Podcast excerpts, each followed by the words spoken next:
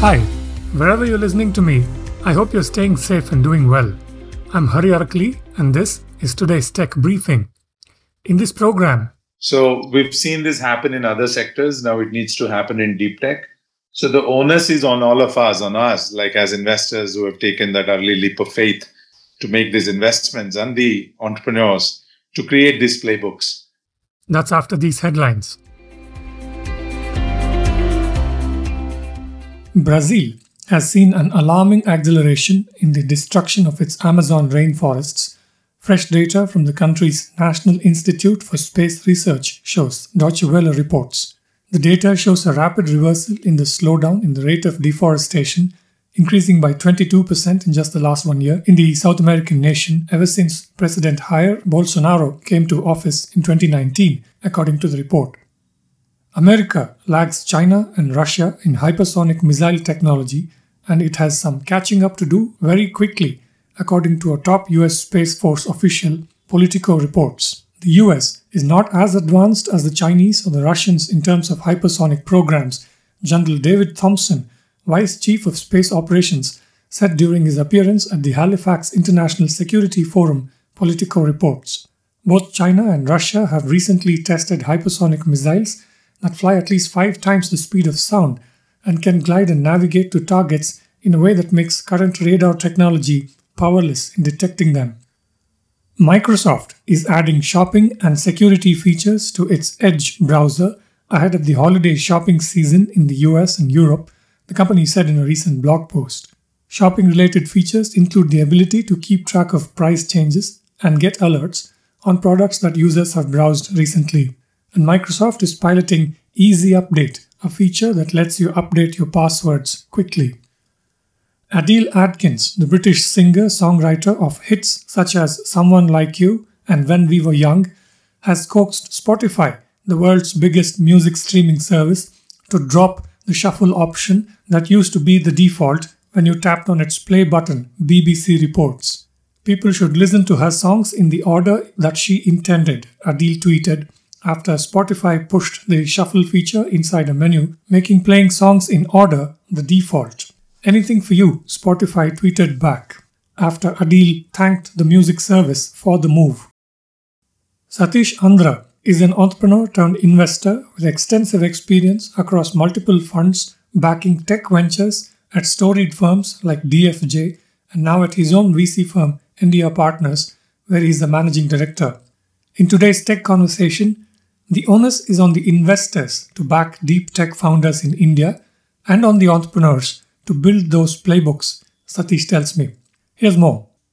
Uh, Satish, uh, welcome to this podcast. Uh, to start with, uh, maybe you could tell us a bit about uh, the path that uh, brought you to Endiya Partners. I know you've been in this industry for a fairly long time, and for folks who are not familiar with your work, I guess they would find it fascinating if you were to give us a, a snapshot going back to DFJ and maybe even before that, we'll go from there.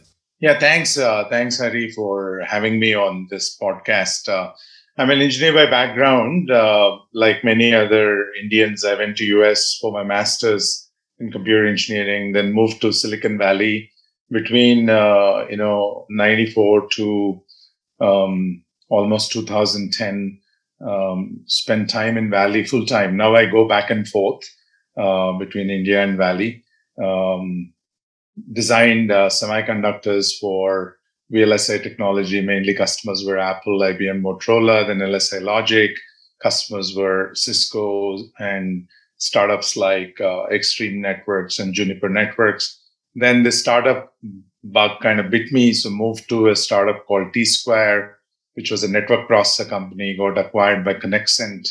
Then I used to read a lot about internet and software. And after doing a bit of angel investing in the Valley, I started, uh, you know, a, a, software company. Those days it was called ASP, Application Service Provider. You know, today we call them SaaS. Uh, the founder CEO raised 40 odd million dollars in venture capital in the Valley. Um, like all other entrepreneurs, uh, you know, uh, hustled, uh, did a lot of good work, but also made few mistakes um, so the journey always is very, very interesting.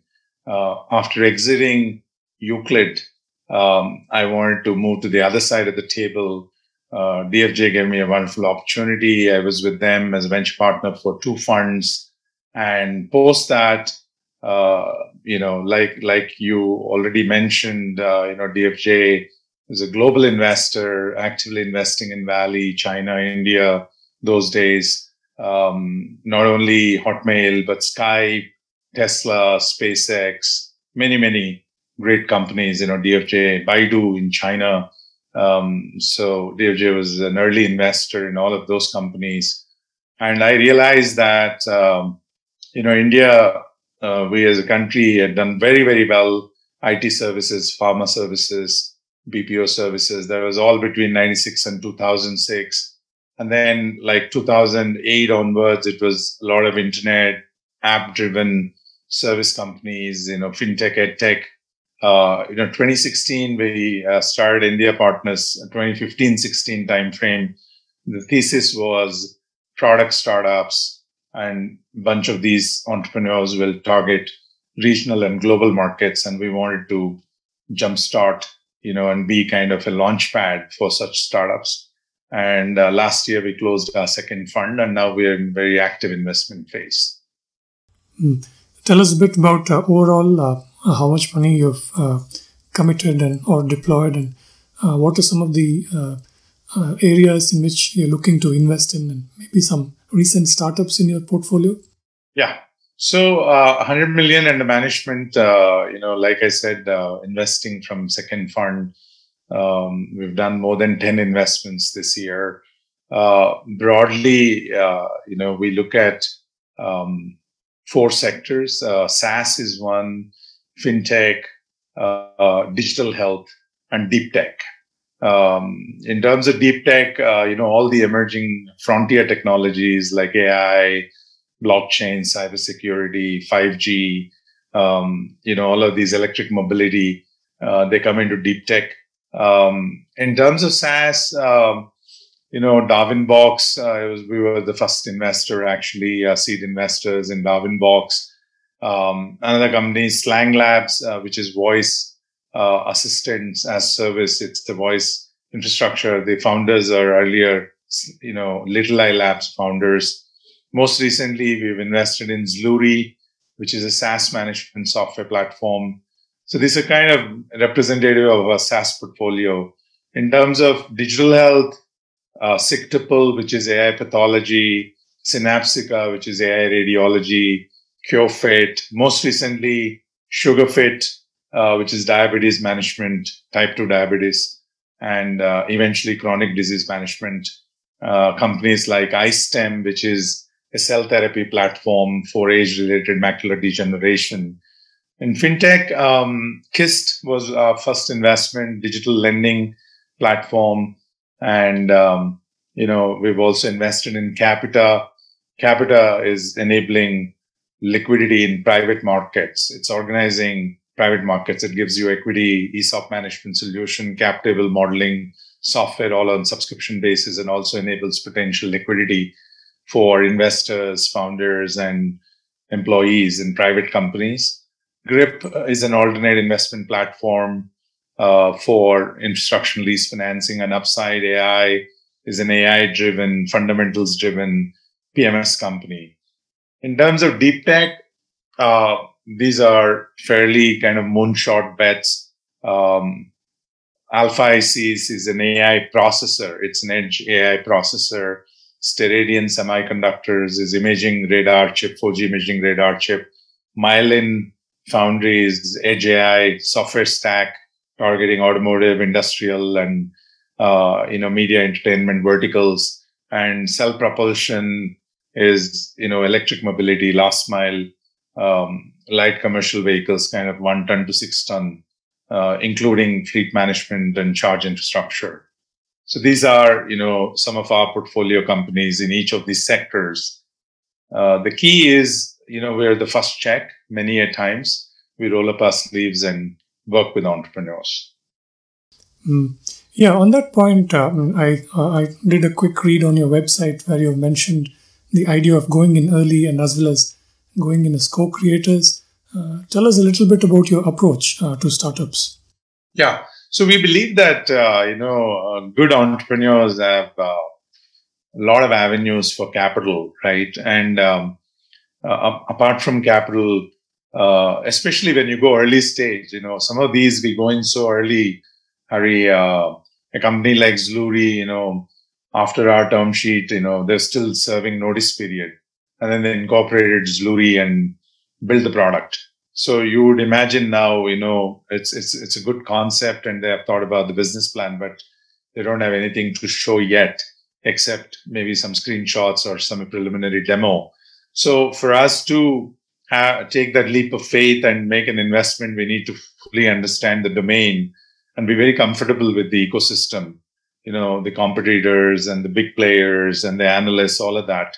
So we feel that uh, many product startups, especially the ones that are targeting regional markets and global opportunities, they require guidance, not just in terms of fine tuning their product, but go to market, acquiring some initial customers, hiring some more good people where they have gaps in the team, and eventually prepare a business plan for growth so that they're able to scale.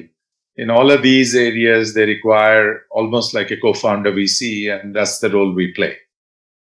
Mm. Uh, I was just thinking about uh, the various companies that you mentioned, and it occurred to me that uh, uh there is some kind of an underlying common theme uh, with all these companies in the sense that uh, they seem to be m- more original, more tech driven today compared with you know maybe even five years ago.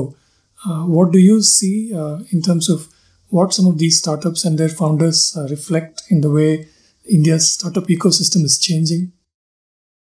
Yeah, yeah, no, that's a very good observation, Hari. And, uh, you know, multiple things are happening. Um, I mean, at a macro level, we all know that uh, uh, we have immense entrepreneurial talent and capital is abundant post pandemic. Even local markets growth have been very impressive and exits you know very fertile ground for exits you know all forms like ipos and spacs and m&as and all of that um, while that being a macro factor uh, i think more at a micro level uh, what we see is um, definitely uh, immense uh, capacity you know folks engineers and marketing and sales teams you know that have scaled companies startups you know have taken concepts and scaled them.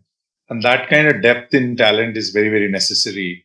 And uh, you know technology at least most of our companies have significant amount of ip i mean if you really look at like an alpha is an edge ai processor i mean you're competing against the uh, the the incumbents and the very large players out there the nvidias of the world and qualcomms and intels of the world and likewise you know if you look at um, uh, you know even uh, you know ai pathology um, or or Myelin Foundry, all of these, um, you know, they have significant IP. So they most of these entrepreneurs have a lot of domain expertise. Uh, example like uh, Gopi of Myelin Foundry, you know, he was CTO of Tata Sons, right? Uh, prior to starting Myelin Foundry, uh, and and before that he was MD of GE Jack Welch Technology Center. So while he is uh, you know, uh, one of the entrepreneurs, you know, has that deep domain expertise and industry experience. You know, we also kind of uh, get to work with, uh, you know, medical doctors, you know, who got gotten business degree and then want to uh, solve a healthcare problem.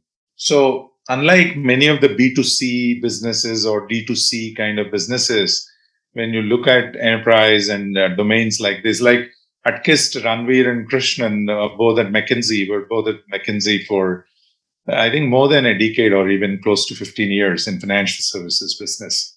So before they really started uh, Kissht, uh, Darwinbox team had very, very good understanding of HR domain. Uh, you know, Chaitanya, Jayant, and Rohit, uh, you know, when they started Darwinbox. So uh, definitely the common theme is a lot of domain experience, operating expertise, significant amount of IP that they bring to the table. Mm. And uh, would you say the deep tech uh, ecosystem will only uh, accelerate from this point onwards? It looks like many factors are coming together, you know, including advances in AI, cloud computing, as well as now to some extent uh, VC backing. I mean, companies, I mean, firms such as Endiya, but uh, also including money for the growth stage. And uh, do you see it going from now uh, staff software uh, driven deep tech even to sophisticated hardware as well? Yeah, again, that's it's a great observation and a fabulous question. honest answer is I don't know, but I'm an optimist uh, I'm a firm believer that it'll happen sooner than later. I think what needs to happen is we need to create success stories. I think success breeds success, and entrepreneurs when they watch, you know, other entrepreneurs in the proximity uh, becoming successful, uh, they get very inspired. They learn, they get confidence, and they create better playbooks than existing playbooks. So we've seen this happen in other sectors. Now it needs to happen in deep tech so the onus is on all of us, on us, like as investors who have taken that early leap of faith to make these investments and the entrepreneurs to create these playbooks. But I'm a very, very firm believer, especially now, uh, you know, local supply chains have become a must. Uh, many, many countries are trying to not so much depend, uh, you know, uh, on, on, you know, in terms of from other country on other countries with respect to some of the innovative technologies so, given all these drivers, and you also mentioned uh, this confluence of many trends AI, 5G, IoT, quantum computing, uh, you know, uh, materials, all of these, right? So, certainly there's no better time. And I'm a very firm believer that growth capital is also available. Uh, what it takes is a couple of really good companies and case studies to kind of get the ecosystem going. Hmm. One area, I mean, talking to people, uh, founders as well as investors, I feel India still lags, uh, is in the area of uh, tackling climate change. Uh, it looks like uh, in, in the advanced economies, especially in the US, you know, there are people like Chris Sacca who are uh, coming up with dedicated funds to back climate tech startups. what do you see happening in India? Yeah, so I think very interesting, uh, you know, point you bring up again. Um, uh, I believe we were five to seven years away, um, if not more. Uh, at DFJ, uh, you know, we had done a bunch of investments. One was Reva, and uh, the other is a company called Attero Electronic Waste Recycling. You know, Reva, you know, uh, was one of the first, you know, four-wheeler EVs. You know, much before Tesla, and DFJ was also an investor in Tesla um, and we had done Bharat Light and Power, BLP, uh, you know, which is aggregating solar and wind assets on the power generation side. Um, definitely, uh, you know, the market uh, is still slow. I think a lot of, um, you know, components have to kind of fall in place, and there's big policy, um, you know, dependence as well, right? So I believe uh, in the in countries like US and Europe.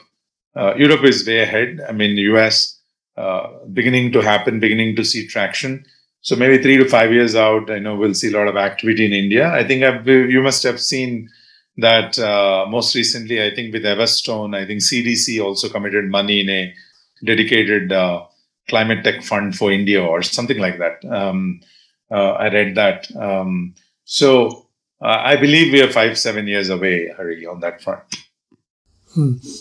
And in terms of, uh, I mean, staying on the point of the enabling ecosystem, uh, of course, in SaaS now the playbook is very clear. You start in India, but very quickly go to the US, or even start in the US itself directly and have some centers in India. Do you see this uh, uh, extending to other sectors? Yeah, yeah, very much. And so, uh, you know, I see that in the healthcare space not just diagnostics, point of care, uh, even uh, uh, gene sequencing, um, all of that, but also in medical devices, you know, for emerging markets. Um, certainly, um, you know, you could have uh, your R&D, you know, elsewhere and go to market in a very, very different country.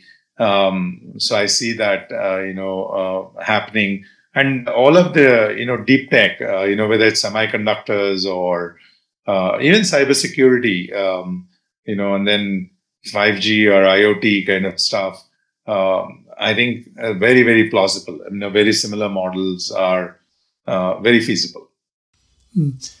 just to ask you a few questions on the on the VC part of uh, your work itself, not so much the startups. I mean, looking at all your companies on your portfolio, I I would like to. I guess I would imagine you as a specialist VC, and then there are people who also talk about how the age of uh, generalist VCs is uh, waning. Uh, how do you see yourself? Yeah, yeah. Um, from the very beginning, you know, we wanted to be uh, a specialist VC and not be all things to all people. Uh, it's very difficult, right? So if you really look at um, uh, classical Silicon Valley style, you know, even from late 70s, um, you know, you saw folks who knew enterprise software or enterprise sector, who knew networking and communication, uh, who understood uh, semiconductors, and they were investing in those. And then internet happened, and a lot of them started, you know, investing in internet, and now many, many more sectors. So they're sector specialists, and um, also stage focus. Uh, because you can't be all things to all people. You know, the way I understand early stage uh, prior to, let's say, Series A or Series B is very different from the way growth investor would understand that. Uh, it's like almost, you know, somebody uh, managing, let's say, you know, you've got a caretaker at home, uh, you know, someone managing a, a one to seven year old child versus someone else coming to babysit for you, you know, who you know, children who are 10 to 20 years old. You know, that's a very, very different skill set altogether. So stage focus is important, sector focus is important. And when you focus on sectors and you're not all things to all people, uh, you understand the trends, you're able to add value, you know how uh, large players are thinking, um, how customers, um, you know, are, are, are seeing, uh, you know, in terms of how the space is evolving, what is analyst rationale. So you're able to connect the dots and then be able to add value. And I firmly believe that uh, it is very difficult. Maybe at a private equity level, you know, one could be a bit generalist. Even in private equity, again, when you really look at buyouts and growth capital, they're also getting very uh, specialized. So sector specialization, I feel, is like a must-have going forward. It's not a nice to have. Mm. To your mind, uh, what are the most promising changes that you see in the Indian VC ecosystem today? I think uh, you know uh, the the uh, ability to uh, definitely take risk. Um, I think that uh, has increased. When I say, you know, I mean, VC as an asset class itself is very high risk. But um, in terms of you're seeing at least off late, um, you know, companies and space tech, you know, electric mobility, um, uh, semiconductors, um, uh, diagnostics, AI, uh, you know, they're all getting a good look and receiving some amount of attention and some amount of capital. So that's definitely the ability to take risk because, you know, since folks sometimes do not have all the wherewithal to do due diligence, revenue becomes a primary factor for diligencing, saying, oh, you know, if you have revenue, that means your product must be working and hence, you know, must be good technology. So, uh, you know, I think now I see people willing to uh, take that risk. So that is one change. I think the second thing is um, patience. Uh, you know, in the sense, you know, all know that we're running a marathon. Uh, the ones companies that they believe in uh, wanting to uh, stay with those companies longer, and that's why you see, you know, if you look at 2000s, uh, right, um, or before, just before 2000 dot com crash, IPO was going to be four to six years. Six years, if you're uh, you know still alive as a startup that means you're going ipo but today you're talking about 13 14 years as private before you go ipo so it's a very very long journey. So being very patient. Uh, and third i think um, is really the global orientation. Uh, you know you don't have to have local markets. You talked about us and europe but we also see a theme that many of these companies will also target asia regions asia and mena uh, you know regions. So ability to kind of digest uh, you know uh, that uncertainty that also has increased you know from a market perspective. So ability to take you know the technology risk, you know the market risk, and staying with companies longer, and and uh, you know sector specialization, you know attempting to specialize in sectors or bring that kind of expertise. And last and most important thing is the operating expertise that each of the firms are bringing on board to help companies. I also see that as a very welcome change, and that's very necessary. Hmm. Today, uh, a career in startups has become uh, reasonably mainstream. Uh, a lot of people talk about how it's a great time to be an engineer or uh, work in a startup or even be an entrepreneur. Uh, what advice would you give to someone aspiring to a career in venture capital in India? Yeah, no, it's um, you know again a very seminal observation. I used to say early on, right? So ten years ago, startups were seen as a career risk, a monetary risk, and a social risk, right? Not anymore. So uh, there's something wrong with you if you're not part of a happening startup, at least the younger generation. So clearly, and that's just because you know there's more visibility and they know success stories and success beats success, right? Um, uh, in venture capital, at least I believe, yes, um, uh, you know, there are people who are very, very successful without any operating experience. But I strongly believe that uh, it's very important uh, for folks to have operating experience, right, before investing in companies. Uh, you need to, have, you know, go sell. Uh, you need to hire a team, run operations, um, you know, create uh, free cash flows. Uh, that's that kind of experience, or certain aspects may not be all of the aspects. Very, very important uh, to be able to support entrepreneurs, to be able to think and uh, empathize with entrepreneurs when they get into these kinds of problems. Uh, otherwise, you know, gets very, very difficult. Uh, um, pick again domains that you love and that you're good at. get enough operating experience uh, learn. I think today, you know, you've got many, many avenues. Um, you know, you want to shadow someone or you want to be part of an angel network or you want to contribute pro bono for some time to make sure that you like what you're going to do because these commitments are very long commitments you know you're talking about you know at least one fund commitment even for a analyst or an associate uh, is is four to six years and for a senior person, you know, you're talking about 10 years. If it's two funds, it's 20 year kind of commitment or at least 15 year commitment. So very clearly, uh, you know, they need to like what they do and they need to be good at it. Okay, excellent. Uh, really insightful conversation, Satish. Uh, thank you again for making time for this. I definitely hope to keep the conversation going. Thank you so much, Hari. Appreciate it. That was Satish Andra. That's it for this briefing. You can find all our podcasts on ForbesIndia.com and on your favorite podcast apps. I'm Hari Arakali. Thank you for listening.